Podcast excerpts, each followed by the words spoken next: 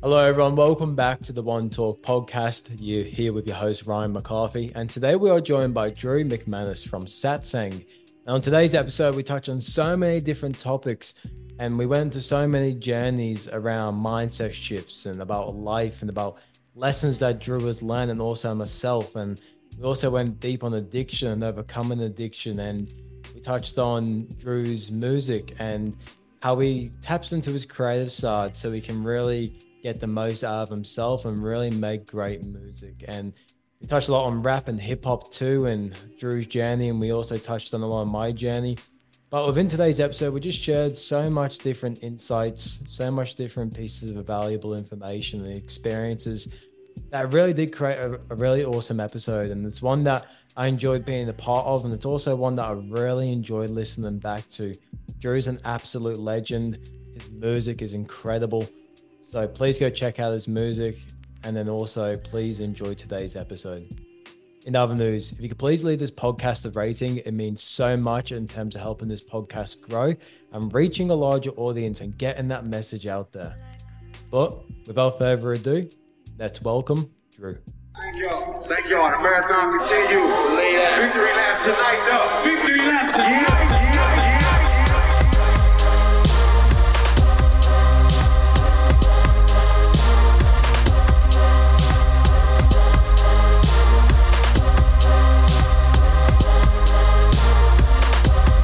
yeah, yeah. to the One Talk podcast with Ryan McCarthy.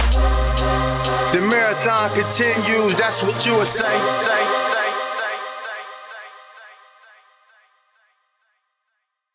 Welcome, Drew. How are you, bro? I'm doing really good, man. I'm doing really good. How about you? Yeah, doing well too, man. Thanks for coming on. I um I want to start this episode with a story actually. I told you a bit before how I came into your music, but I want to give it into more detail and the impacts of your music, especially the way it can travel into other countries on the other side of the world and reach people's hearts. Um, so the way that I found out about yourself and your songwriting and your music was I was at the start of my journey of looking for self-love. I was at the start of my journey of finding acceptance within myself and just a journey of like self-improvement. And I remember I was at this event on the beach up in the Sunshine Coast and we're doing a breathwork meditation session that went for about an hour. And after the meditation session, probably like the last five minutes, they played I Am, one of your songs. I remember listening to the lyrics, like it felt like he was speaking to my soul, he was speaking to my heart. And ever since that day, this is about three years ago, but ever since that day, most of the times I finish a meditation, that's my first song I put on to really feel connected with myself. And ever since then, I've just been a huge fan of your work, a huge fan of your songwriting, the message you push, but also the insight that you bring within yourself, but the way it can relate with the world too. But I just wanted to start off with that story, man, because I absolutely love the work that you do. Thank you, man. Yeah, that's a beautiful story. I get a lot of stories super similar to that, you know, like um you know, it yeah, it makes me happy that the music is being used in those spaces. Um a lot of people have stories too of being, you know, ayahuasca ceremonies or whatever, and, and that being what they kind of closed out the ceremony with. And it, yeah, it's just, you know, I never, I didn't really ever know where the, um, you never know what the place for your music is. And it's cool that mine's found such a special one. It really attaches to people's stories because it's used in those spaces. You know, it isn't just like background, you know, background noise for people. Yeah. Did you find it like a massive trip when you're hearing, like when you go travel around the world and you're hearing people's stories, you're like, oh crap, like I didn't know it actually reached this far of the message reached these people in these other countries with other cultures and they relate to the same message. Yeah, 100%. Like, I mean, the stories are always crazy and it's actually taken a lot of practice to like, cause dude, you know, people have said some very heavy shit to me. Mm. And it's taken a lot of practice to learn how to like hear them without carrying them. But um yeah, I mean, like coming to Australia, I mean, we, you know, I can look at my streaming data and, you know, like, uh, Byron Bay, there's like a few p- places that have always been in the top 10 of streaming, but I had no idea it would be like it is. You know, every one of the shows that I played in Australia was crazily well attended. You know, it just, I had no idea. Um, so yeah, it's absolutely insane to me. It's really humbling. Yeah, because like something I want to ask too that I'm very curious about because I've worked in like the mental health sector for quite a few years now. And one of the big things working in there is about like how do you not take on other people's energy when they do share their stories? And for someone like yourself who travels the world, travels so much, but also connects with so many people, like how do you find to not absorb too much energy and still look after yourself? Um, very carefully. Yeah. Think like um I have this memory um my uh we'll call my uncle. Um he came to a show in Seattle. It was a sold out show. Um and he had never seen me play before. You know we didn't really know each other under that pretense. You know I was just uh married to his niece. And um he's a deep dude you know like very very deep dude um pretty much practicing Buddhist like he's he's a wild guy much older um but it, because it was the last show of tour, I went out to the merch booth after the the show to like sign stuff and take pictures. And so there's this whole line of people talking to me, telling me these crazy stories. And he like cuts through the line and comes up and gives me a hug. And in my ear, the healing is real, the adoration is not. These people do not know you. And then he kissed me on the cheek and left. And it's uh it's a mantra that I still tell myself all the time because people say that a lot, right? I love you. I'm like, well, you don't actually know me, but um, but the healing is real, and it and it means a lot to me too because I'm such a music fan myself. Um, I love it in a way that I just can't explain. So when someone says something like, you know, your song got me through this, or I was feeling like this, and then I heard your song and it made me feel like this, like I know how powerful that is because I have music that does that for me every day, you know? So it's, yeah, it's just such an honor. But, you know, I think when I can look at it through the scope of that, it's like, well, I'm not really this music. I'm, I'm the channel for it, but I am not the music itself. So I didn't do anything. I created a thing and then the thing I created did that. Yeah. I saw a way that you, um, like when I was listening to the other podcast with Cameron, you're talking about how like your writing style and how you let things come to you because sometimes when you, you force like a certain topic or when you force a certain writing style it can feel like so much blockage. Hey but when you really just be present in the moment experience life which i think is a huge factor really messages just download to yourself and then that way you can feel more expressive in that sense. Is that relate? Yeah that's exactly it you know and it and it takes practice. Um you know i saw nas and wu-tang in october um, huge, huge fans of both of them, but I've Nas has always been my my favorite. I, you know, everyone has the like, what's who's the top five? I think Nas is number one, and there's to me, there's not even a debate. But um, yeah, I mean everything. He's he's put out more music. Like if you're looking at uh, amount of music put out, quality of music put out, longevity, uh, variance of topic, vocabulary. I mean, he's just the nastiest of all time. But um seeing him was really profound for me. And we had really good seats. And there was like this moment where he was like in between songs and he just kind of posted up at the front of the stage at the MGM. You know, it's like 17,000 people. And I could just see this dude like soaking it up. And it hit me like, this is greatness. He is great. He's not good at what he does. He is the greatest of all time. He is great at what he does. And I didn't sleep that night. I was like up thinking like, yeah, dude, you're pretty good. You're good at what you do. But like you're not great yet. So I was like, okay, well, what do I got to do to be great? So since uh the beginning of October, every morning I make myself uh wake up and I write 36 to to 52 bars. Or I mean 32 to 48 bars. And um I just make myself write, but that's kind of the rule of thumb. Like I don't try to write anything. I just surf through beats. And when I find a beat that like feels really good to me, that like matches the mood that I'm in, then I start writing. Um, and I just get out of the way. And so while that is the process, I've also found the speed at which it comes through because I'm constantly opening the channel every single day. Mm. It's like it's crazy, bro. It's like crazy. exercising your mind. It's that's exactly what it is, you know. And I used to meditate every morning and read and journal, and I've replaced all of that with writing. I'm like, no, this is my meditation, this is my journaling. It's all of that in one.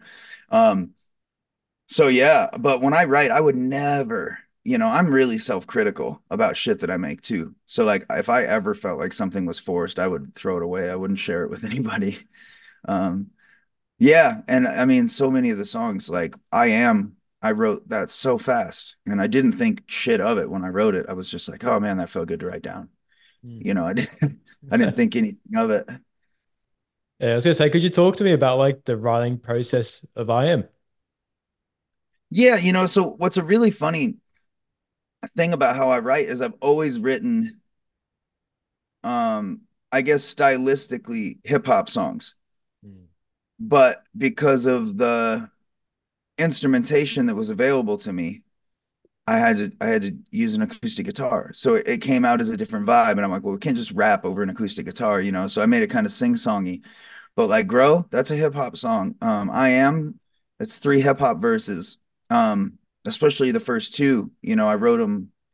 I just kind of always have a boom bap playing in my head, regardless. But so typically that's how I write. Like, unless you know, I got I dived really, really deep into Americana for a couple years um, during COVID because I was just home and outside all the time and working on a ranch. And then I started writing with the guitar, like really intentionally, would find a cool chord progression. But the the the process is still the same. It happens so fast, man. Mm. Like if I have a sentence that like lights me on fire, the song's done. Like it's gonna Yeah. come out super, super fast. Um, yeah, everything that I've put out, I would say I think every song except a song called So Far has been probably written in under 10 minutes. Yeah, well, that's just that's Yeah. just something that works for you too. But also Mhm. like with your music as well, I can definitely tell it sounds rappy, but it's like melodic. I think that's why I resonate with it so much because growing up, I was heavily influenced by rap. Like my older brother had like one of these big CD cases and he used to burn all the CDs of all the best rappers. And I remember when I was like eight or maybe six years old, my first ever album I listened to was the Doggystyle by Snoop Dogg. And then from there, I listened to Illmatic and I just became obsessed with rap. And I was just like, ever since then to now, I absolutely love it. And like my own way of like writing gratitude or affirmations or journaling is through writing music. But I do it like poetry. But for me, it's like a good way to express yourself. You find the same, like it's very peaceful. It's very, it's like just a good way to get the mind back to calmness. Yeah, and for me sometimes too, I don't um I don't always know what's going on in my head and my heart. Um and especially recently with uh, you know, I'm working on this hip hop project right now.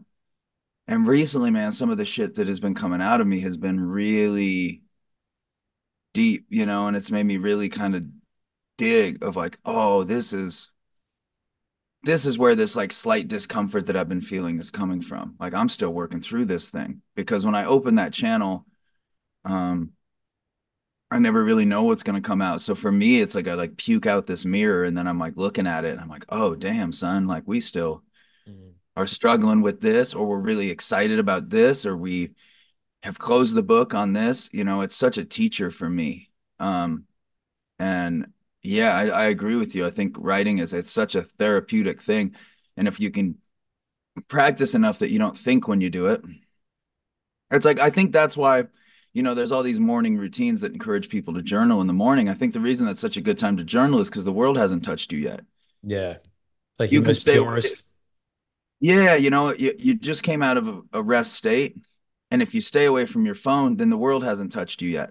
You haven't gone outside, you haven't interacted with anyone, you haven't seen any bad news, you know, it's like you're still you know you're connected with yourself in a really special way in the morning that's why i always work in the morning um i just i feel like i feel like a really different person in the morning than i do in the afternoon you know Yeah. It's because like in the afternoons, usually you have like an overload of information that you have to process of everything that's happened during the day. And if the first thing you do in the morning is jump on your phone and get involved with all the chaos that's happening, straight away your mind's going to be just running like do do do do do. It's like what are you actually giving yourself, or what time are you actually giving yourself to process how you feel, and actually just be present with yourself, and actually just like wake yourself up naturally. yeah it's a trip you know and i'm such a busy dude when i'm home um i'm just busy all the time i guess because i'm even busier on the road but you know i'm a, pretty much a full-time mma coach when i'm home so um and a dad and I paint and I'm working on music. Right right now I'm working on more music than I've ever worked before. I'm putting at least three, four hours a day in. Um, so it's like I can't, you know, like I can't um if I get into my day, dude, I'll start thinking about my fighters. And then I, I always, the other thing for me too is from like 11 to 2, I have sessions. And then my son gets out of school at 2:20. And then I go back to the gym at like 6 and I'm there from 6 to 9. So it's like it's really if I want to get work done, you know, it's really the only time for me to do it is if I wake up early and get after it. So it's just like ingrained in my and I think we can train ourselves too, you know. So I think my brain when it's in that just woke up state, it knows what time it is. It's like, oh yeah, this is where we this is where we get artsy. You know, this is the artsy time of the day. Yeah, you usually feel the most creative in the morning too. Fun. Yeah. Yeah, I do 100%. And and I like it it is insane. You know, I literally wake up, brush my teeth, go pee, I make a drink um that is just like um um a lot of like adaptogens and some caffeine and BCAAs for my muscles. Um and dude, usually when I'm about halfway through that is when I start playing beats and I'm like, you know, still kind of struggling to keep my eyes open. And then once the beats come on, it's like, okay, now we're waking up. So for me, it's like when I'm writing is when I kind of start waking up and like then I leave the house. I'm so fucking stoked about the rest of my day. I'm like, I already just smashed these verses. Like I already worked out, you know. So yeah, it's the way for me. Mm, it's like the ripple effect of doing what works for you, and then everything else follows from that. So start your day well because you probably know if you ever have that odd morning where you just you wake up and you go on your phone and you slug around for a bit, and then you have to try and get into your day after that. It feels so much harder, so much heavier. That's why now when I get up, I attempt to get up and go stand in the sun for like 15 minutes and just attempt myself to wake up, and then that way I slowly get my day moving. I feel like if I wake up and I'm in a rush straight away, you know, I'm getting in traffic and I'm rushing the traffic and I'm rushing to get a coffee and too many things are happening at once. But I really nurture myself in the mornings. It feels like the rest of the day has a ripple effect from that. Yeah, and I think that's just it, right? Is that like um nobody likes that feeling of playing catch up. It's like one of the worst, most stressful feelings in the world. So like for me, you know, I don't always sleep great. Um God, I just got such a busy brain sometimes, especially right now. I have so much shit going on. So it's like, for me though, if I let myself sleep past 7 a.m., that's how I feel the whole day.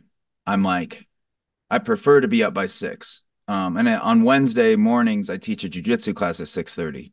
So I got to be up by like 5:30.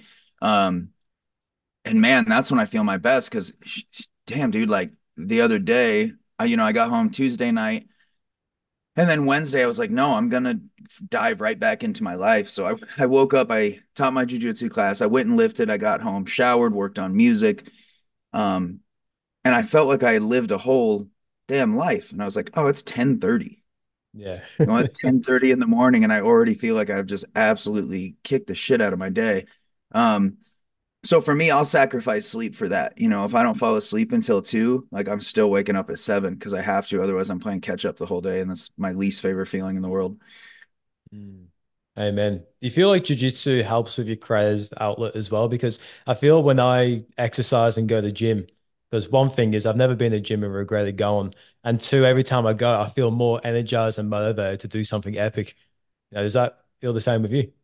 Yeah, jujitsu and lifting weights too. You know, like that's such a huge part of my day. Um, yeah, I mean, I would not be who I am without martial arts. You know, if it wasn't for for MMA, um, you know, in jujitsu, I always like say, like if I had to pick a religion, that's what I would say. I would say that jujitsu is my religion, man. It's taught me so much about how to live my life and uh, how to deal with problems and stress and um God, yeah, I just I'd rather you cut my legs off than take it from me. And like, um, but that thing, I think that's the thing, right? Is people look at exercise as like, oh, that's gonna drain me, you know, that's gonna be exhausting. And for me, yeah, I'm with you. For me, it's like the opposite. Like when I get done with a workout, like as soon as I've caught my breath again and kind of like recovered, I feel like I just got an energy enema, you know, like I feel full of energy. I feel like that workout gave me energy. So, and I think it probably takes a while. You know, it takes probably some consistency to get in there. But yeah, man, the, those are mandatory for me. Um, Sunday is the only day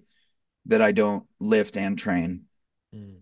You know, other than that, I train jujitsu and I usually coach. I have at least one boxing session a day.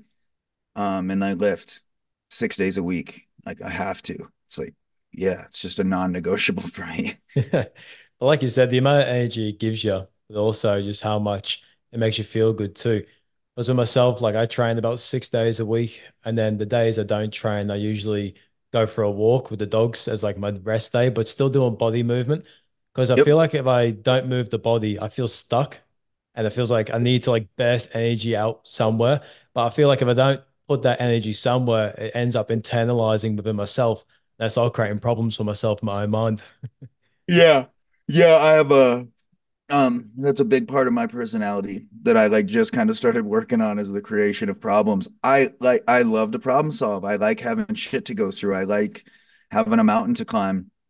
Mm. Um so I'm trying to find healthy ways to do that. And I think the gym um and having goals in jujitsu and having goals as a coach um is a really good way to do that rather than like, you know, uh, creating relationship hardship for myself. And yeah, I just, bro, I used to, you know, I used to just make these mountains for myself to climb because I just feel so at home in chaos. Yeah. I would, I would create it so I had something to go through. I feel a of men relate with that, like how great they feel when they're on the conquest of conquering something. You know, because I feel like it's in our DNA, but now transition the terms into conquering something that's beneficial, that's going to better yourself and the people around you and create something great and be able to be on that conquest to do that.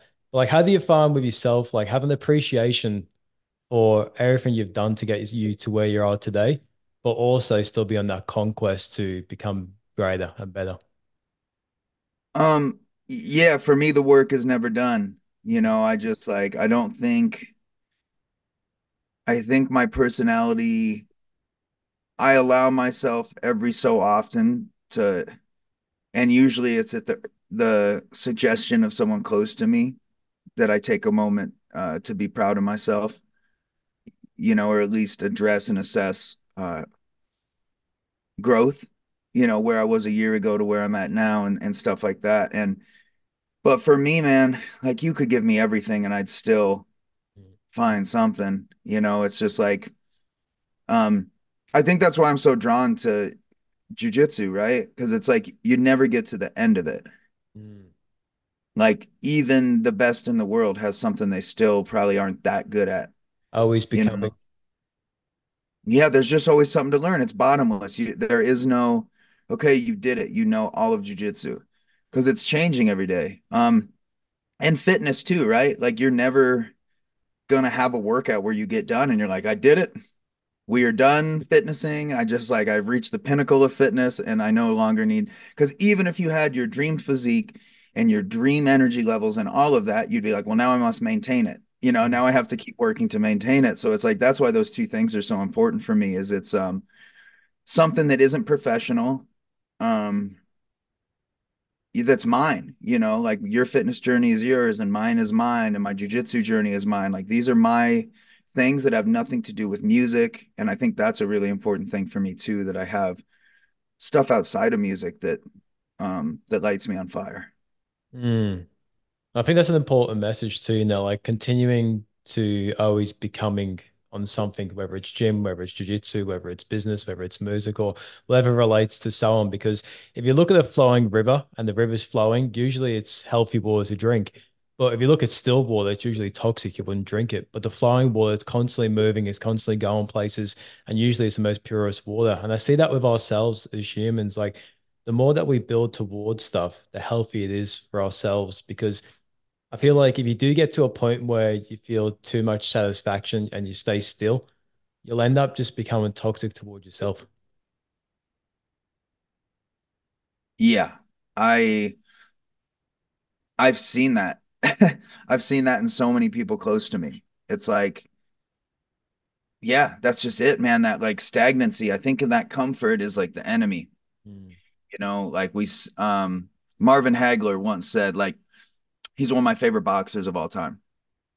And he, when he had a fight coming up, this man was rich. You know, this dude was rich. mm, And when he had a fight camp coming up, he would go deep up into the Northeast in the middle of winter and, you know, live in like a shithole cabin and run on the beach every morning, you know, run on this frozen beach uh, and he had this saying like it's hard to want to be the champion when you wake up in silk sheets. Mm. So he would purposely put himself in this discomfort, like I need to win this fight so I can get back to my house, you know. Yeah. like, and I think that's like, I, it's just such a good metaphor. Um, and I don't, I also don't know anybody like all of the happiest people I know are people that are actively working towards goals. I think, like you said, I think it's such a part of our DNA to want to overcome and conquer and grow and we get a lot of joy out of evolution. You know, we don't yeah. get much joy staying put. Most of the miserable people I know feel stuck. That's what they would tell you. I feel stuck. Mm. Like it's hard to feel stuck if you're constantly working on something, you know? Yeah, exactly. Like if you constantly have a goal or a mountain to climb. I actually had someone say to me the other day, they said, Oh, if you won the lottery, would you just retire? And I'm like, no, like I'd like probably I wouldn't go even harder because I'm going pretty hard now. I'd still stay on the same pace and continue the marathon to becoming better. And that's why I love Nipsey Hussle. I'm sure you, will relate with me as well because he says the marathon continues, but also in one of his songs, he says, prolific, so gifted. I'm the type that's going to go get it. No kidding. So he states that he's prolific. He states that he's so gifted. And if you see his life and where he is at before he passed away, it looks like he has everything. But it was still on that marathon that continued to get more, be more, to become better spiritually, mentally, emotionally, but also financially, musically. Like there's so many aspects he was aspiring towards to be greater than. And that's why I love the whole aspect of just the marathon continues. Yeah, it's something that I say to my boys a lot. You know, I like I think that's exactly it, you know, aside from really loving Nip's music. Um, you know, he was just so much, so much more than that. And he laid out this framework um, of self determination. And, you know, the other thing that really tied me to him uh, that made me feel so connected to him was I didn't know anyone that was owning all their own music. Mm. You know, and I've been obsessed with it since I started. When there was no there was something about it I didn't and I didn't know much about the business when I started. I didn't like the idea of someone owning shit that I made. Yeah. Um, and the amount of friends that I have in the industry that sell five times as many tickets than me and have five times the streaming numbers and half the money. You know, it's just a like, you know, I have some homies that do that optically look like they're doing so well. And then they ask me all the time, like, bro, you look like you're doing real well though. And I'm like, yeah, bro, because I fucked the middleman, bro. I did this shit. Like I I didn't ask for money from nobody. I did this shit, you know. And if I did need money, I asked a homie and was like, yeah. you know, let me get that and I'll get it back to you. Like, I don't want a bank. I definitely don't want a label. You know, it's like, um, I I think that I'm gonna do it myself. I can do it myself, you know. Or if there's a team that needs built, I'll put together that team. Hmm. You know, and I love that. You know, his team, the whole his whole squad was his squad. Yeah. you know, it was his big brother and dudes from their neighborhood. And I just love that. I love that so much. Mm. That's why I love the aspect of doing it for yourself rather than tying yourself to a bigger corporation because you have so much more freedom. Freedom in the work that you do, what you can say, you can literally just express you to the fullest. And that's what I found um, with myself with this podcast. I've had sponsors want to come on board to sponsor the podcast then they give me a list of things I can't save. They give me money. And I say, no, like it's rather I'm fully myself or I'm not going to have you as a sponsor on the podcast. And I find that if I start centering myself just to cr- create more money, short term, but long term, no, then I'm not going to sell my soul for that. Yeah, and I, I you know, a, a, thing that I would say too is short money or long money. I don't give a, sh- I don't care about short money. You know, I grew up selling drugs, so I know what short money is. It comes really fast and it goes really fast. Mm. You know, long money is I'm in that phase right now. You know, I decided for whatever reason that I want to make five hip hop EPs and release them all in one year. So I'm gonna be, I'm, you know, shit's gonna be tight for me for the next year mm. because I fund everything. You know, so yeah, I don't have a middleman. I don't have anybody to help me, but I'm looking five, ten years down the road when I have five EPs of music out there that are mine. Mm. So it's like I'm down to eat shit this year. Like, cause I'm not looking for short money. I'm looking for long money and I want something to leave my son. You know, I don't have a 401k. They don't give you that when you're in this business. So like my retirement plan is my music. You know, it's that if something happens to me, that he'll own my music and then he can do whatever he wants. If he wants to sell it, he can sell it. But um, you know, that's just it for me. Is it's like that short term money is just I, I don't know any I don't know any short term money that's good. I've never seen anything good come from like a miracle check. Always comes with problems, I mean? expectations, and people wanting something or needing something, or it comes with always a tie. yeah, I just you know I read some crazy statistic. I'm a I'm a partner in a beverage company.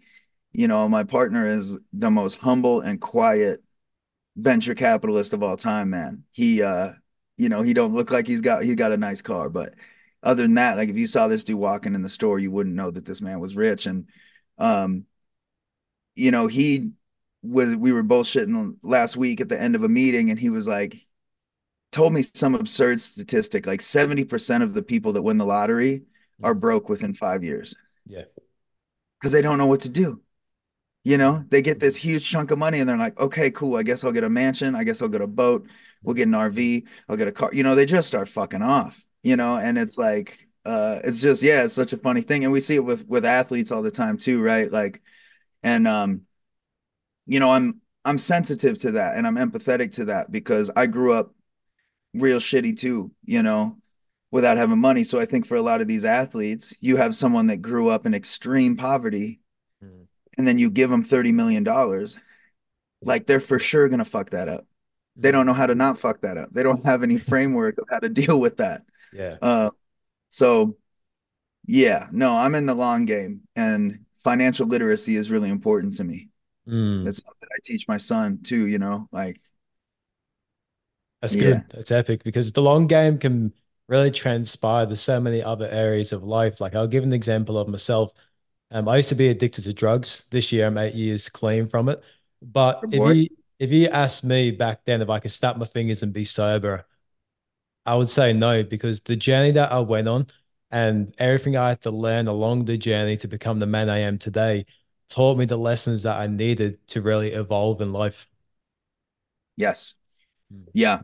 I think that's just it too. You know, I'm an addict too. And um I think that's something you pick up if you stay clean. Like, I think that's why you know they say only one in four addicts get and stay clean, which is a that's a that's a sad number.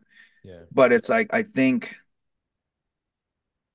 it a you have to want it, but I think there's just a lack of tools. Like if if if drugs and alcohol have been a part of your entire existence, you know you got to learn new ways to live and and you can't do that in 28 days at a rehab facility. You just can't. They can clean you up you know they can get your system clean but it's mm. you know you're not going to learn how to live a life. You really do you know all of the isms that they say are so true. You got to change your playground and playmates. You got to you got to start a life over and relearn how to live. You got to approach the world like a damn baby. Yeah. um people don't do that. You know they get out and they're like well i want to see my friends. You know i want to go back to the hood. And it's like yeah well that's probably not going to work. yeah. like, what do you think with your journey with that, man? Like, what do you think have been some of the most valuable lessons you learned on that journey that really add value to your life today? Say that one more time. What's some of the lessons you learned in that journey with becoming clean that added value to your life today? Um, the incremental progress is is is always the way. Hmm. Um, and that we're gonna have days, you know, for me, especially in you know my industry it's it's only competitive if you look at it competitively and I don't I don't give a fuck what anybody's doing um for me I think it taught me how that incremental progress piece taught me how like I'm gonna have days where I don't feel good and I don't feel creative and I don't feel like I'm making progress and that that's okay. That doesn't mean that we crumple up the piece of paper and throw it away.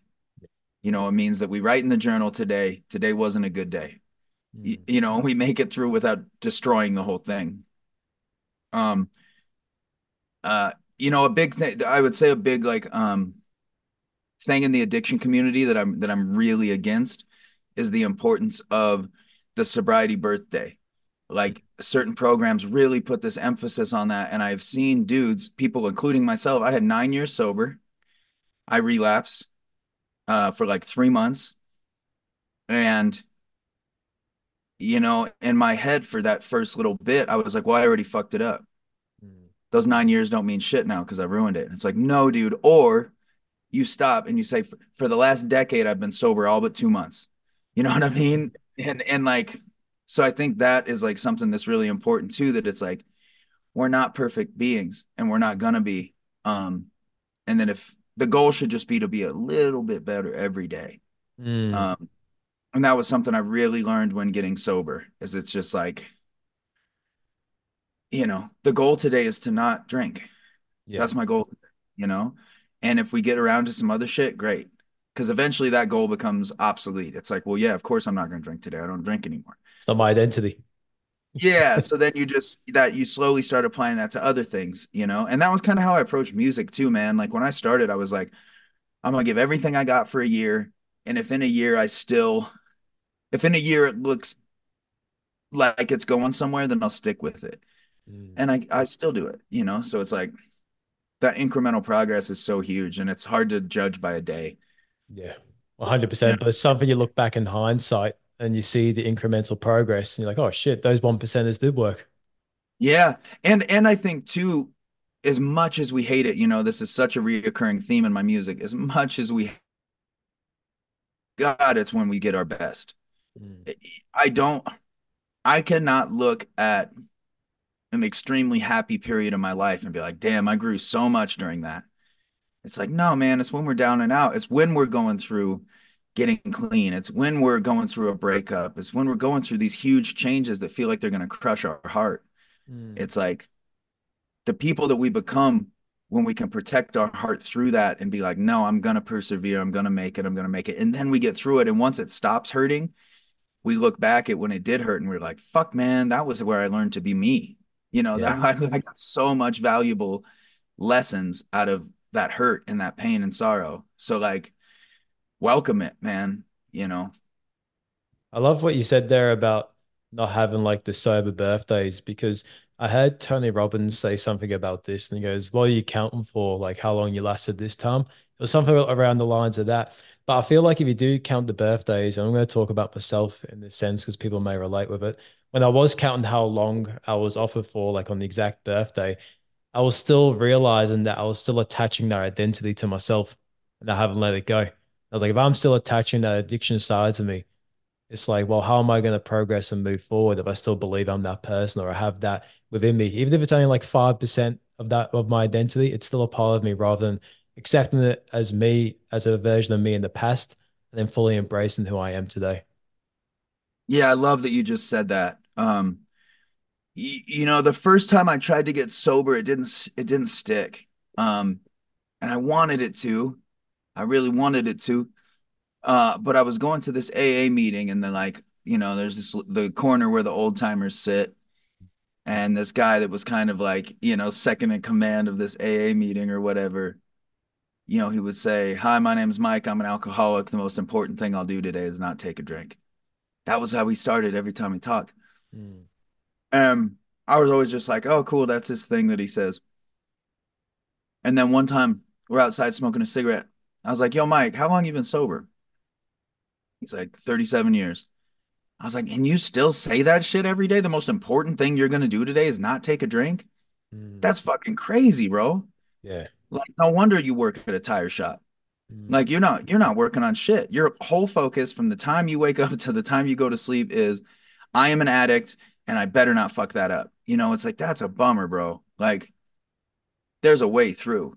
there's a way through that. You know, like I you know, I get that for maybe for that first year, I'm with it, bro. You know, cuz like I said, you got to learn how to live. And step 1 to learning how to live is I cannot live properly if I'm if I'm doing drugs and Mm. alcohol. That's the thing. Yeah. But goddamn, 37 years? That's the most important shit you're gonna do today is not take a drink. Like, Yeah. come on, dog. It You just know, shows where focus goes, energy flows. If you're focusing every day and not drinking alcohol, that means every single day you're focusing on alcohol, which was once the Yes. problem, instead of focusing on something greater that can actually push you to become better. Hey man, dude, you just summed that up so well. That's exactly it, right? It's like, well, you're still an alcoholic then, bro. Like you're still a drunk, you just don't drink, you Yeah. know? Yeah, it's so weird. And and you know, they say that obsession of the mind, allergy of the body. I'm like, well, if you're sober long enough, the allergy of the body goes away. Mm. If you're not using, that addiction is gone. That biological addiction is gone. Yeah. And the allergy of the mind's a choice. or the, you know the the obsession of the mind is a choice people get over all sorts of weird obsessions you know you can get over this obsession and you're you know it's not an allergy of the body anymore you ain't drank in 37 years if you're sober six months you're like Mm. pretty good to go dude you know Yeah. yeah it's a weird it's a weird thing but i also respect you know i have a a really really close friend of mine that's still super active in in aa and na and he's Yeah. been sober 15 years. And the reason he's active in it is because he you know that 13th step is real huge for him. He really likes helping other addicts. Mm. you know he likes sponsoring people. Yeah. uh, i'm too busy. I'm too busy. I make art you know and, and i also have a lot of stories of people being like you know when i was getting sober your music is what kept me sober. So i'm like i'm 13 stepping too i just do mine different So that's like your way of giving back. Amen. Also, yeah also with that dude saying he's an alcoholic, like it just shows the power of our words and what we say. Because at the end of the day, the language that we use is self-hypnosis, which will then incorporate with our values, which will create beliefs that don't align with us, which will then create an identity that doesn't feel fulfilling to who we feel like we should be. Yeah, it- it- it's yeah, it's funny you just brought that up. I was just having this conversation with one of my fighters. Um, I was just telling him like, bro, you got to be real careful about how much time you thinking about what this dude could do to you. All your energy should be thinking about what you're going to do to him. Um, there's a legendary kickboxer who's actually Australian. His name's John Wayne Parr. Um, he's fought something like 200 times, bro. This dude's a legend. Um, fought after a hip replacement. But he was talking, he has this story of his first fight. He went into the fight being like, oh my God, you know, this, if he kicks me, holy shit, you know, if he elbows me. And he goes out and they touch gloves and the fight starts and he throws a body kick and he sees the guy whimper. And this light bulb goes off like, oh, I have the same body parts he does. Mm-hmm. Like he feels pain the same way I feel pain. So like if I kick him, it's gonna hurt him too. You Yeah. know, and he had been training for years and then he has his first fight and it didn't hit him until then. Like, oh yeah, well, if I just hurt you more than you hurt me, I'm gonna win. And it's like, uh, I, I think that's such an important thing. Like I try to always speak.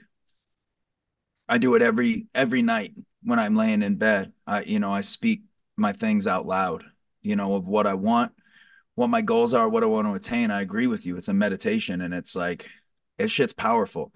I've never seen my life is the way my life is, is because I don't ever see things as, well, maybe if I do this, I'll do this. Like, I know I'm going to win. That's why I'm winning. It's like, I know that if I show up and I do my best and all of my effort is going into creation and being a good man, bro, those dudes don't lose. Mm. They just don't. That's just not, that's not how God works. You know, Yeah, exactly. you know, he, re- he, he rewards good hearts that work hard. So that's it for me. And it's like, I was listening to Sadhguru the other day and he was talking about that, that very thing, right? Of like, if you say, well, yeah, I'd like, you know, I think I'd like a house, but I'm just not sure how it's going to get built. It's like, well, you shouldn't have said that part. Mm. I'd really like a house and I can see it built. I don't know how I'm going to attain it, but I can see it is built and I'm like visualizing it is done. And I think, yeah, there's so much power in that. Yeah, I'm not getting so fixated on the losses. Like you said, like admit what you want, manifest it. And then if you do quote unquote lose, just use that as a lesson. Because for me, I just go for something and do it anyway. And if it doesn't go the way I wanted it to, that's just feedback for myself to become better and do it or attempt to do it correctly the next time. And at the end of the day, like if you are focused on losses and losing, if you combine two L's, it makes a W. So either way, you're going to win as long as you I use it. I like that. As long as you use as progression. And one thing I say to a lot of people is pain plus reflection equals progress. So even if you do feel pain on the journey in attempt to create something great, you're going to create something even greater if you actually ref- reflect on the pain that will bring you progress. Because at the end of the day, it's just feedback. Yeah, dude, I'm gonna send you uh I'm gonna get your email address. I'm gonna send you some of this new music I'm working on. That's a heavy subject in it. I Epic. it's also it's also a deep belief that I have. It's like any loss that comes my way is part of my story. You know, wh- whether you want to look at it as God's plan or karmatically, anything I anything that happens to me that could be perceived as a loss is a lesson. I was missing some piece and I'm stubborn. So the only way I'm going to lose is if I lose something. Like it's got to hurt a little bit for me to take notes. Mm-hmm. So I, I view the same thing. You know, like I don't I don't even look at life like taking L's. I'm like, oh, this is like this is just a part of this chapter. This is something that I got to go through because the the piece of the puzzle that I'm going to get when I understand this, I'm going to need later. And I won't know until I get there, but that's what this is right now. And I think when we start to look at our life as a as a book, you know, that's always what I say. My book is interesting as hell and anything i just anytime i'm going through something heavy i'm like this is a chapter. This isn't a book. You know this is just a chapter or maybe even a page maybe even a sentence. So it's like you know if we can not attach to the again it's like that short money thing. We we get so attached to this little chunk of time but man the story is long. Mm. um and if you have the right attitude um you're not ever going to take an l. Like you said you're just going to keep getting free game. Mm. And it's like it's just finding ways to get out of your head. Like I heard you say earlier, it's about you write music to be able to help yourself get out of your head. And that's the thing. When you do have fear in your mind, you just have to express it in some way, and then that way becomes organized and doesn't feel so overwhelming. Because at the start, it feels like there's a million things going on, but once you start putting things into place, it cleans up. It's like your garage space. If you just got a bunch of cluster in there and it's not organized, how are you going to find the spanner? But if you go in there and you put boxes in correct places, you put shelves in there, and then you really organize it, then you're like, you know what? It's not as overwhelming as it once was because things are in correct order. But it's just really finding ways to express that. Yeah, you know, a big thing that I've had to there's a lot of people in this industry that do not like me. Um, you know, for whatever reason. Um, and it used to really eat at me because, you know, there's a couple people that that have pretty solid positions of power you know that i that were actively taking opportunities from me you know that were actively um doing things that that cost me exposure that cost me money. Um you know where my mind immediately goes is like okay cool i'm gonna get some boys together and we gotta go see this dude. And when i've when i step back and quit thinking like a 16 year old kid um I go, man, if that's what you're doing with your energy, your precious time and energy, you're going out of your way to cause harm to me. Mm. Like you fucking crazy, bro. Like fuck what I'm gonna do to you. Like what's God gonna do to you, man? You're gonna have to answer for that shit. Yeah. And it's like, it's not my it's not my job to police anybody. It's not my job to check anybody. You know, unless you're like right here in my immediate space doing something where I absolutely have to intervene for the safety of somebody. It's like it's not my job to check you. You're on your path, man. And if what you feel is best for your path is doing dark shit, then God bless you, bro. I'll pray for you, and I, uh, I, I wish you well. But I know that road doesn't go anywhere good. Even if, again, in the short term, it might help you out. It's like, bro, that's gonna get dark. Mm. So. It, it, that was a big one for me that I had to get over. Like, I can't control what anybody says about me. I can't. Like, but you know, I I don't let very many people in. So to know the complexities that is me, you know, if you're speaking on that without knowing me personally, you're giving a book report on a book you haven't read. So like your book report doesn't mean shit. You hadn't even read the book. So, you know, it's something that I've had to make peace with. And I think in the modern era, especially with social media, everyone kind of has to make peace with that. It's like we can't control the way people think, and we're definitely not going to be able to control if everybody likes us. That's a dumb thing to waste time on. Mm. Um, even if it is affecting you professionally, it's like, man, I believe that a day will come for everybody, you know, where they're gonna have to answer for their shit.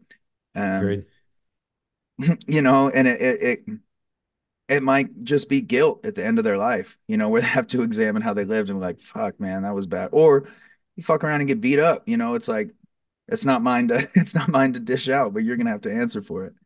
Mm, well, I see it's mainly just perception is projecting, and most of the people are just projecting their own insecurities without actually having the awareness of it. And I do, I, I relate with what you say there too, because it's something I had to accept within myself. Like, it's not our job to humble people because I feel like their own destructive patterns in life will end up humbling, humbling them themselves. That will be their answer. Yeah. And it's hard to see sometimes, right? Like, especially when you see, you know, in my case, seeing someone that seemingly can't not win. You know someone that's super super successful and that's really common in this industry there's really dark uncreative people that make really good money off people that are creative and yeah, man, I just have to trust in that that it's not my work. It's not my work to to show them their work. Um, I've done it in the past and it's just made it 10 times worse, you know, like I I have an aggressive I from what I'm told, I don't feel like I do. But but from what I'm told, I have a very uh, uh, aggressive and heavy energy when I approach people when I'm not happy. Um so what I've realized is that for me, if I'm upset and I see one of these people at a festival and I'm going up just to check in and be like, yo, man, what's good? I heard you were saying XYZ. It's like, yeah, bro, but you're 190 pounds, you're tattooed from the chin down, and you always have like three fighters with you.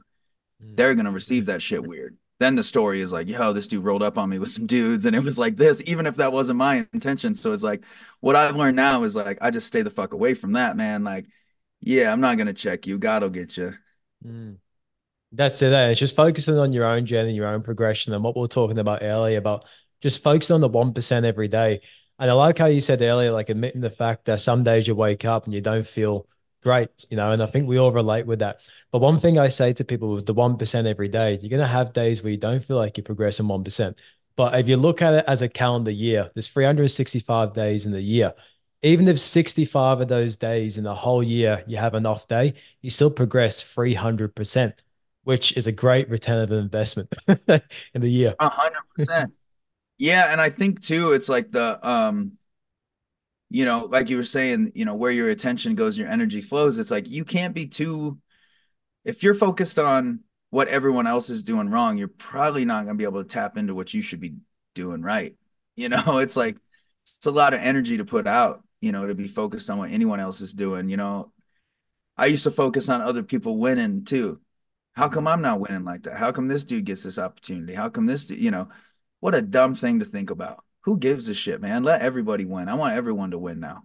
Mm. And yeah, just believe my time will come, you know? And yeah, that that incremental progress piece, it's just like I don't even if it doesn't look like even if the end doesn't look like how you or I would want it to look, it's like there's just no question that if we're waking up every day and the goal is to be better, healthier, have a cleaner mind, you know, to be moving forward, that's only going to lead you somewhere good hundred percent. There's just no way. There's no way you're gonna get to somewhere where you're like, this place sucks. It's like, no, bro, that's like, it's guaranteed. So it's like that's the only thing you can control is yourself, you know, and your reaction to things. And I think, um, I think that's a big step for for people. It was a huge step for me. You know, is just like the world's chaos. Terrible shit happens. Um, all I can control is my reaction to it. You know. Yeah that's it, because no matter what, the world's going to spin. And no matter what, the world is what it is, and it's always going to happen. It's always going to move. It just depends on what we do of ourselves. Depends on our on our experience within this world, and we get to really dictate what our experience is within this world by the focus we put on ourselves. Yeah, a hundred percent. And I think it's like, for me, it's like doubling down on the things I know I'm really good at rather than spreading myself super super thin. You know i think that's another big piece too is it's like making a, a list if you have to of the things that set you most on fire. I had a, I had breakfast with my daughter this morning you know and she's um she's a senior and she's you know she's in this weird phase of trying to figure out what, what she wants to do you know and she kept talking about all this shit and i'm just like happiness happiness and passion should be what you pursue. If if there's something at college that you want to pursue that you think you, that you're passionate about that you think will provide you happiness, then we'll pay for that shit and you can pursue it. Mm. If not, if it's something else, if you want to intern and learn how to make content with a camera crew, like then run that shit. Like I feel like the lie we were told growing up is there was such an emphasis on a job's income. Like I specifically remember a class in high school where we are kind of learning how to do a budget and we drew jobs out of a hat, right? And it's like, well, here's what your income is. And I remember my homie sitting next to me got doctor. Yeah. And I was like, motherfucker, you know, like I got mechanic, you know? and it was just like I look back at it now and I'm like, they were y'all were just trying to like drill in our brains that like this should be the deciding factor of what work we pursue. Mm. Where it's like, man, I know some people that don't really have a lot of money that are stoked about their lives. Yeah. And it's like, if we're pursuing passion again, just like we were saying, it's just like, man, that's going to lead somewhere good. If you're putting all your effort into things that you're passionate about, that's how we change the world. That's how we touch the world. Mm. And don't let people convince you that you can't chase your passion because I got uh, expelled from school in grade 11 and I got told at the time the only way you'll succeed in life is you, if, if you get a trade. So I started building houses as like my type of work as a carpenter. And I wasn't passionate at all in building houses. I was just doing it for a paycheck, slaying my ass off in 40 degree heat in Australia. And I just bit the ball. I was like, you know what? I'm really just going to go after what I want in life and see if it sticks. And thankfully, I followed my passion, didn't listen to the people that were saying to me I couldn't. And eventually I built the life I wanted, but it all became just from having that little bit of belief in myself at the start, enough to get me on the path. then from there, the rewards that I got along the path is what made me grow and learn and become better and then really build something with my passion. But it all starts with just beginning it. And I think a lot of people think you have to be amazing to start, but you have to start so you can become amazing. Dude, that's jujitsu. Mm. That is jujitsu in a nutshell. It is the hardest, most ridiculous thing you could pursue. Mm. Is like you're gonna feel really bad for two years. Like you're gonna feel like you're not making any prayer. You're gonna, I'm just suck, dude. I just get my ass kicked all the time mm. for a couple years. And then okay, I'm kind of getting my feet under me. Okay, now I'm starting to tap people. Like, okay, I'm like middle of the room. And then you'll have a year where you don't feel like you're getting better, but it's because everyone else in the room is feeling you get better, so they turn it up. Mm. You, you know, and I'm a brown belt now, and it's like God, dude, when I look back at that journey, it's like, you know, 90% of the people, more than that, it's like 99% of the people that start don't make it to black belt. Mm. So it's like, you know, it just says something about, you know, the type of person that would pursue it. And like you're saying, I think that's just, that's just what our society does. You know, like I was such an arrogant little shit when I was in high school, man. Like I told every teacher, I don't need this shit. I'm gonna be an artist. Mm. What kind of artist? Well, I'm gonna paint. I'm gonna do music. Like I'm gonna do all of it. Like I'm just gonna be an artist. I just knew it, and you know, I had one teacher out of a hundred that believed me. Mm. And for me, that was all it took. You know, my art teacher, Mr. Weiss, uh, who's on the intro, our album Culture, the intro to that album is an interview I found with him. He's not with us anymore. And that was all it took for me. I remember the day that he told me he didn't think school was for me and he thought I should pursue art. I was like, okay, well, it's on then. If you say so, you know, like if you believe in me, then it's on. Um, yeah, fuck what anyone else has to say. How, again, how could they know?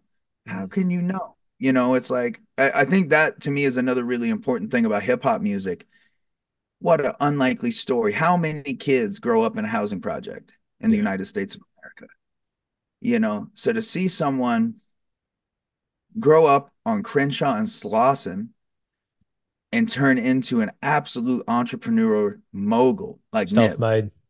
Yeah, or Nas, you know, from Queensbridge Housing Project. That is an absurd place to come from. Yeah. You know, and now he owns parts of sports teams and liquor companies and made millions and millions off his music, sells 20,000 tickets everywhere he goes. It's like, man, no one has any place to tell anybody they can't do anything. It's like our world is crazy. If you want some shit, you can go get it. Like and we have many and we have many examples of that as well. Like you said, like we have many people that we have a blueprint, or we also have like because at the end of the day, success leaves clues. So when you look at someone like Nas, it's like a blueprint that you can actually create a life you want no matter where you start from. It's just getting the right pieces together and begin that journey of one percent, like we're talking about. Yeah, yeah, I get yeah, hip hop is such a such a blueprint for that, you know. And there's just been people that have done it so amazingly, you know. And and as financial literacy goes up too, I think that's what's so cool about that older era of hip hop, you know, seeing the Nas's and Jay-Z's and those guys get up around 50. Mm-hmm. It's like, you know, now they're teaching these young kids like, "Yo, man, you need to okay, you got your first 30 million dollar check, start buying property."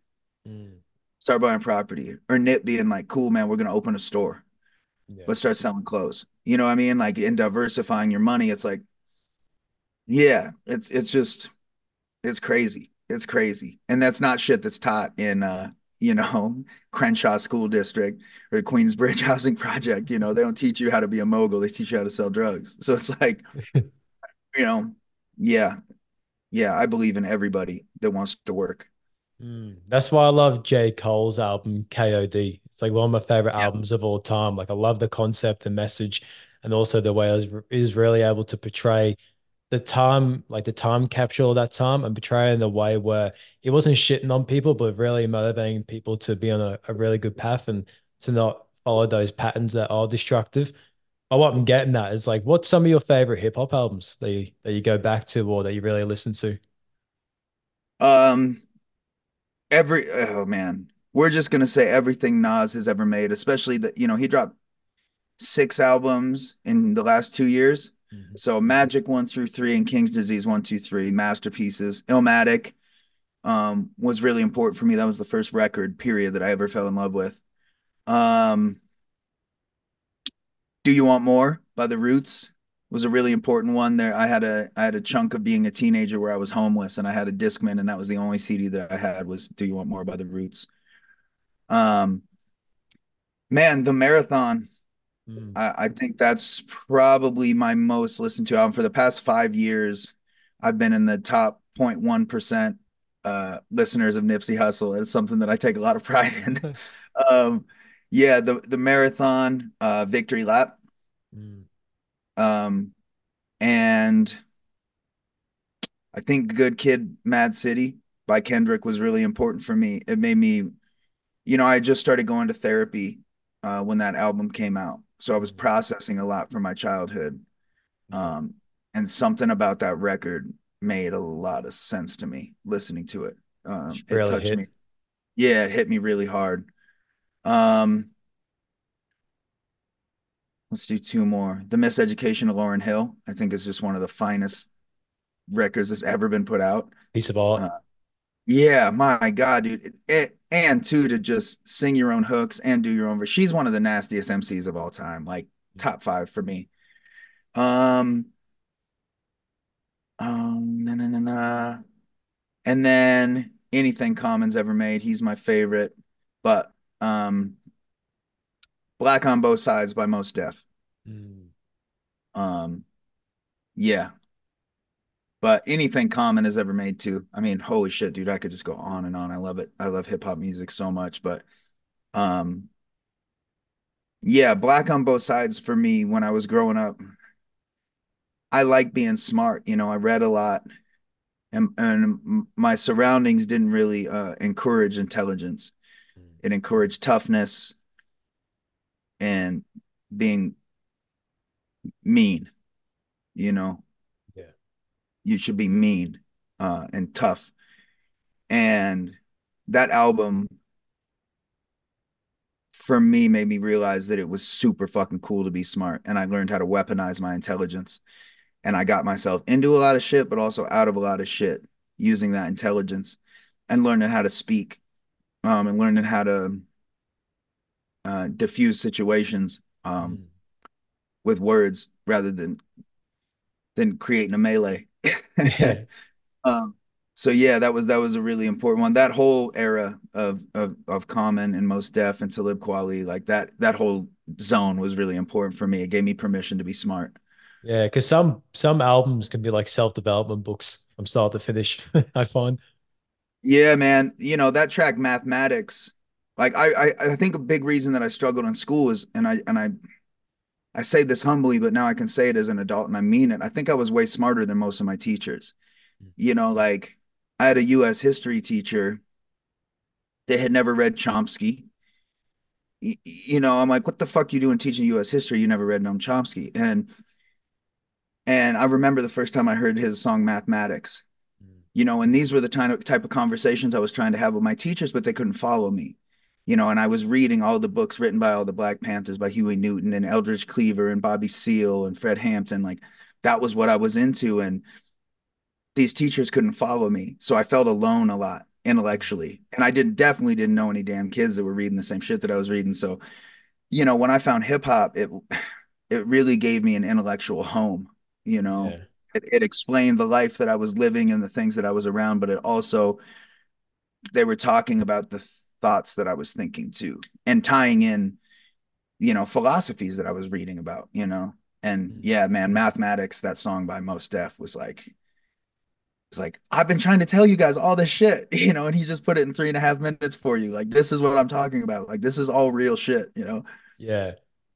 It's it's so great like how much music can hit home because when I was becoming sober off drugs and then going through the mental health challenges after that, like I grew up listening to Kerser, which is an Australian artist. And like when he was releasing this music and what he was talking about, felt like he was actually talking about me and my story and what I'm going through. And this music was like my psychology to overcome drug addiction and mental health challenges because I really related with him.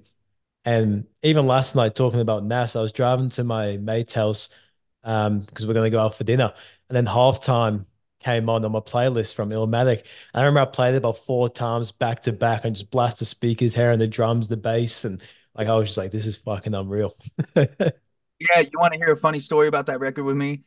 Um, so I lived in this neighborhood that was, there was like three or four white families in this neighborhood. It was mostly black and Bosnian refugees. And, um, and we got like chartered essentially to a nice school uh, the school that we live right by was Hoover, and my parents were like, "No fucking way, you're going to that school." Mm. So there was a bus that came through the housing project in our neighborhood that took us to Johnston. But I was like maybe 10, 9 or 10 years old, and we were playing catch with this football in the cul-de-sac, and I heard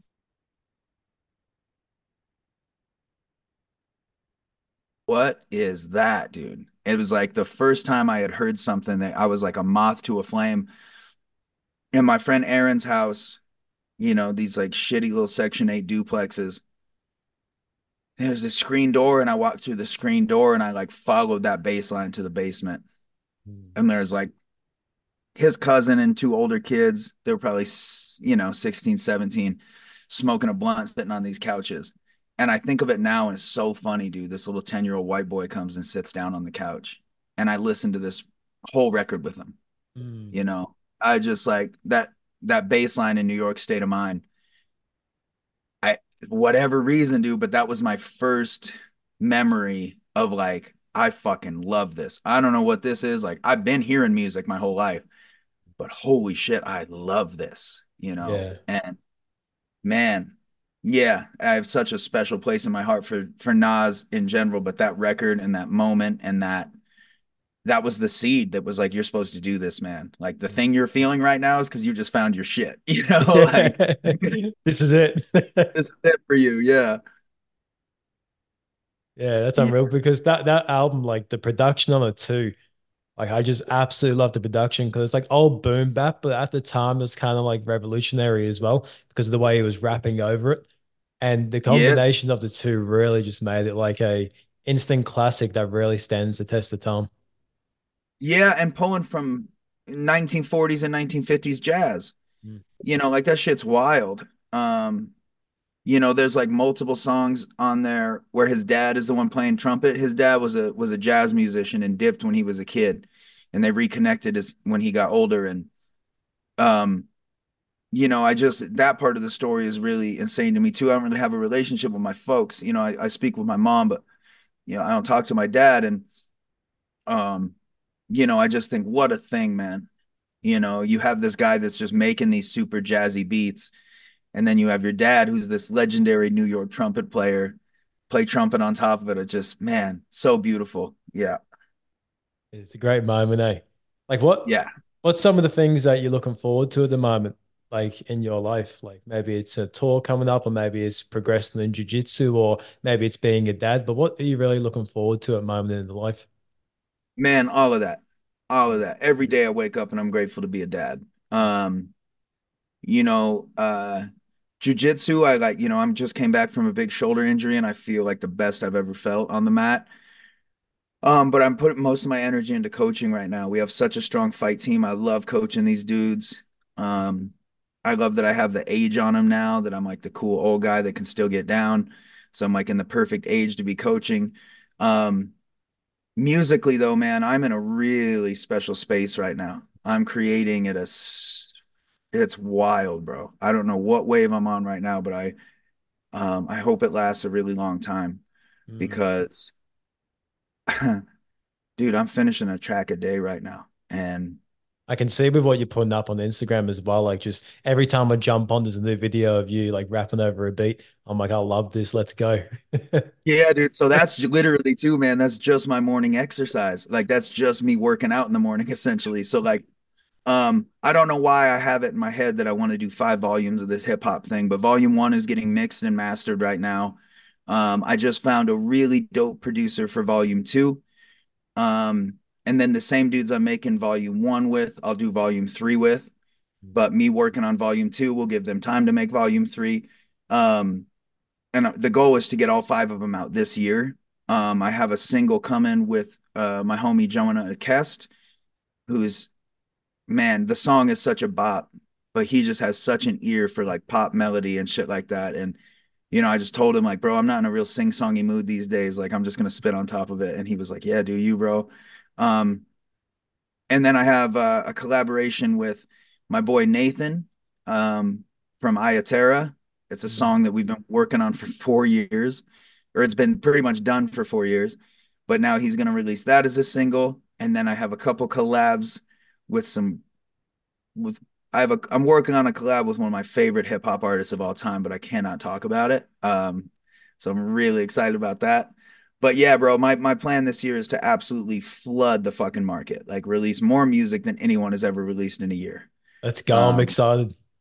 Yeah, so that's that's my goal this year is to just keep creating every day. I'm doing a tour in April and a tour in May, and then I'm gonna kind of chill until I go to Australia because my goal right now is to put out music. Like being on the road is whatever.